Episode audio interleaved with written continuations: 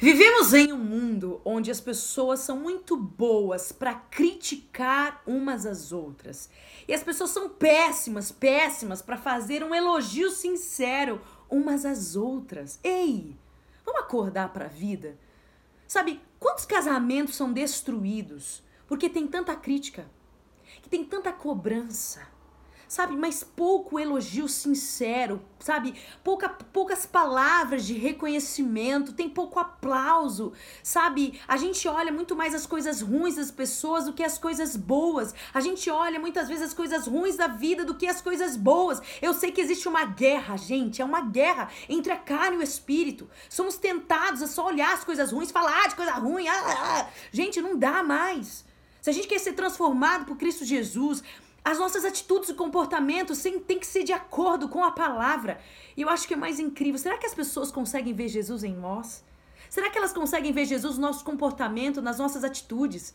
Sabe? Será que a gente consegue realmente olhar para quem a gente ama? E eu, eu, eu vou, te come, vou começar agora a fazer uma pergunta para você. Pra gente começar esse negócio aqui. Quantos elogios sinceros você fez pro seu marido, pra sua esposa, pros seus filhos, pros seus irmãos? Sabe? Eu vou dizer uma coisa para você. O nosso relacionamento com Deus, e Deus quer o tempo todo se relacionar com você. Deus ele quer intimidade, intimidade com a gente, intimidade de pai para filho. Sabe? Por isso que ele mandou o seu filho Jesus aqui na terra para a gente se conectar novamente com ele, se conectar na fonte, para que esse relacionamento que nós temos com ele venha refletir nos nossos relacionamentos interpessoais. Ei, Jesus se revela nos relacionamentos interpessoais. Então, se Jesus se revela através da minha vida, se eu sou habitação do Espírito Santo de Deus, por que, que eu fico criticando, sabe, o tempo todo as pessoas? Por que, que eu não posso ajudar em vez de ficar falando um monte? Eu não estou dizendo que você não possa pensar, eu não estou dizendo isso. Eu não estou falando isso. Eu não estou dizendo que você não possa ajudar. Eu não estou dizendo que você possa dar um toque para alguém, não estou dizendo nada disso. O que eu estou falando é que famílias estão sendo destruídas, que amizades estão sendo destruídas porque tem muita crítica e pouco elogio sincero. E as pessoas têm dificuldade, principalmente, de elogiar até aquele que faz aquilo que você faz, por exemplo. Vou dar um exemplo aqui. Um médico tem dificuldade de elogiar outro médico. Quantos médicos? Uma cabeleireira, um cabeleireiro tem dificuldade de, de, elogiar um outro profissional que faz o mesmo que ele. Porque é concorrente. Porque é concorrente. Não pode elogiar o concorrente. Ei! Deus é um Deus abundante. Que mundo escasso é esse? Entende o que eu quero dizer? É muito mais profundo. Sabe? Ah, o cantor não pode elogiar outro cantor. Porque ele também canta. Ah, porque o fulano não pode elogiar. Gente, e eu vou dizer uma coisa, é claro que você vai dizer para mim assim: "Ai, mas a minha dependência tá em Deus". É claro que você não depende de elogios e você não precisa de aplausos de ninguém. É Deus que te reconhece fato. Mas se a gente quer realmente ter uma vida relevante, uma vida abundante, como que comporta uma pessoa que é cheia do Espírito Santo de Deus? Me diz.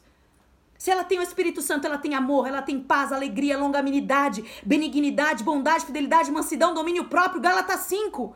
É isso que flui do coração, das palavras. Sabe, a gente as, as, abre a boca tantas vezes para falar tanta bobagem, tanta bobagem, tanta, sabe, é, é, tanta incredulidade, tanta crítica. Eu sei, gente, ninguém tá dizendo que você não possa deixar de pensar. Mas quantos elogios você fez hoje para quem você ama, por exemplo?